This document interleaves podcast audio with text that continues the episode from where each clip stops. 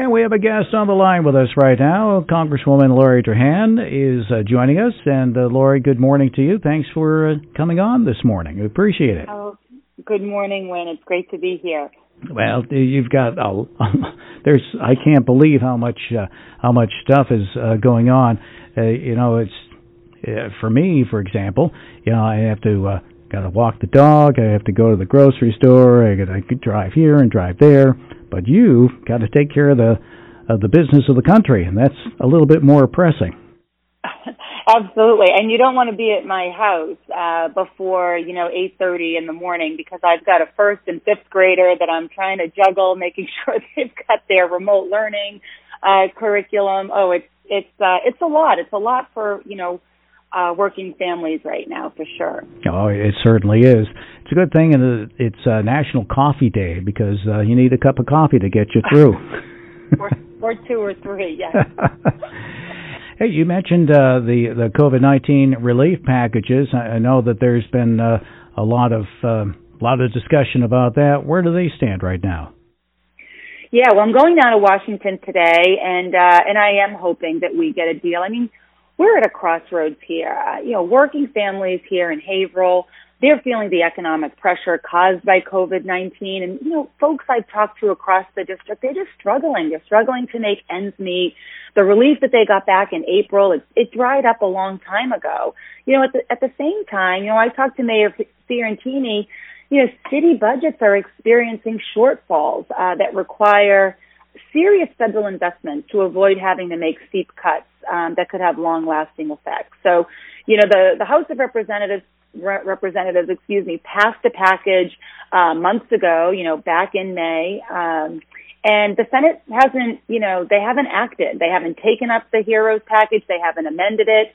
Uh, they haven't even passed their own version of a relief package. But we're not giving up. You know, we've been working over the past week in the House to develop another relief package in an attempt to get, you know, the White House and the Senate back to the negotiating table. And, uh, you know, I expect the size of that package uh, will likely be closer to the 2.2 trillion CARES Act that we passed in late March. Uh, and it passed with an overwhelming bipartisan, um, uh, you know, support. It was signed into law by the president. So, uh, I'm hoping that my colleagues uh, don't play politics uh, by refusing to support things that they've already proudly voted for before, and I'm hoping that we can vote on a deal this week. Uh, it's uh, in- interesting. I know that the uh, you know the city has to uh, the city had its budget all approved, and the uh, and the mayor had to uh, dig into the rainy day fund, which is something that he I uh, I have a feeling he doesn't like to do. But uh, you know they're counting on money from the state, the state's counting on money from the federal government, and uh, and that's all tied up into uh, this legislation, isn't it? That's absolutely right, and we you know we have lo- we have heard from. Uh, you know, the chair of the Federal Reserve, that these investments have to be made, right? Uh, otherwise, we're going to face uh, more pain, uh, greater pain down the road.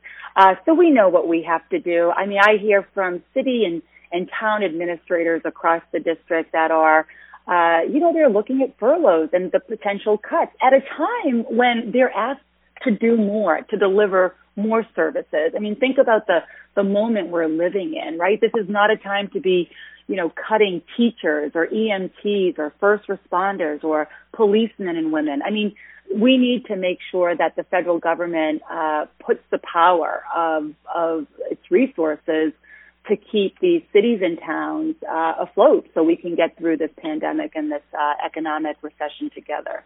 That's right. Yeah, you mentioned uh, something about uh, uh, teachers as well, and and you know, teachers are well, the, the schools uh, very important, and uh, they're all being affected by budgets too.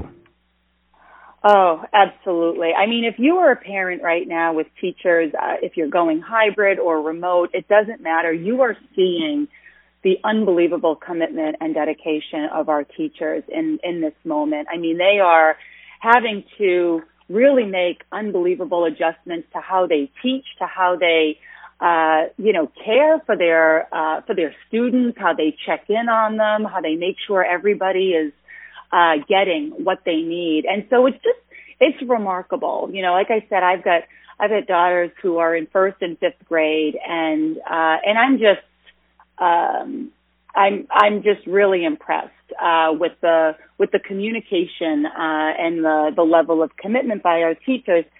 You know, parents are facing you know different challenges on a daily basis. They're coordinating schedules for their kids. They're setting up classrooms at the kitchen table. They're figuring out childcare and uh, and you know, there's just a, a, a huge amount of preparation uh, as we you know enter and continue this fall.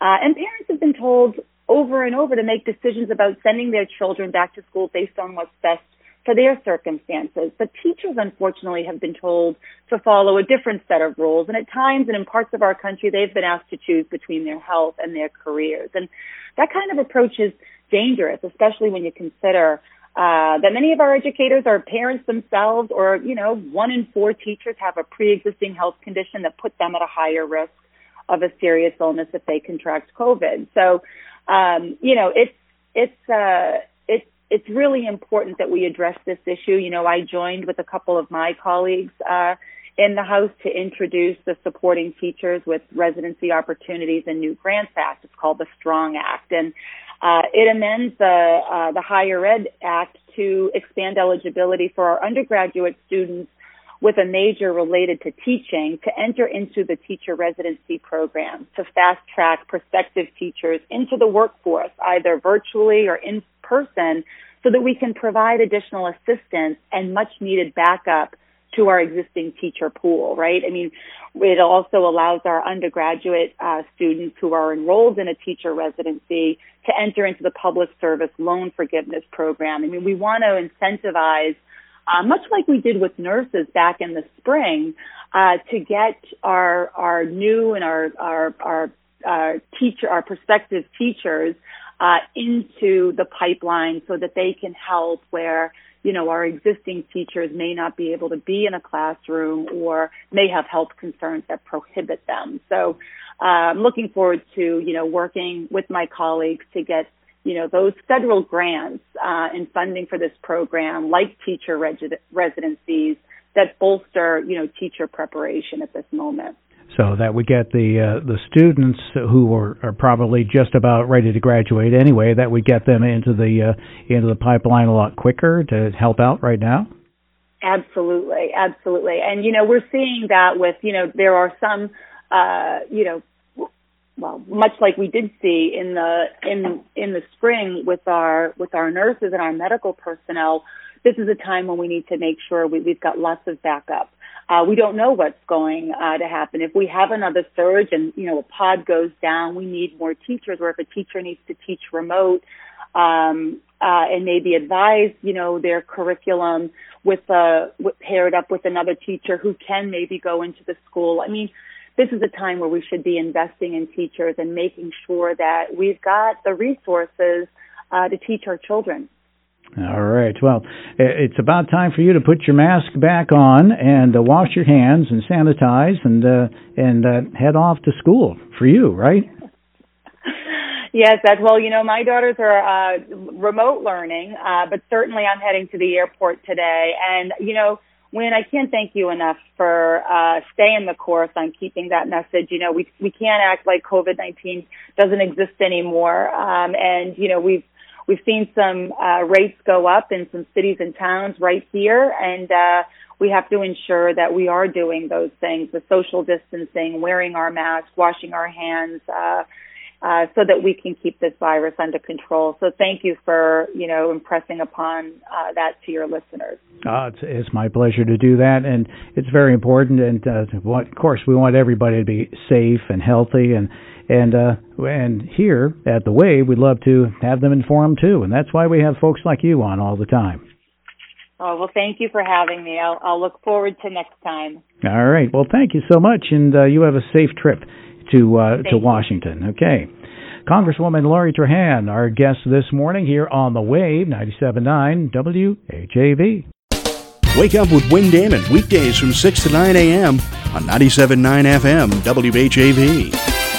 Catch the Wave, W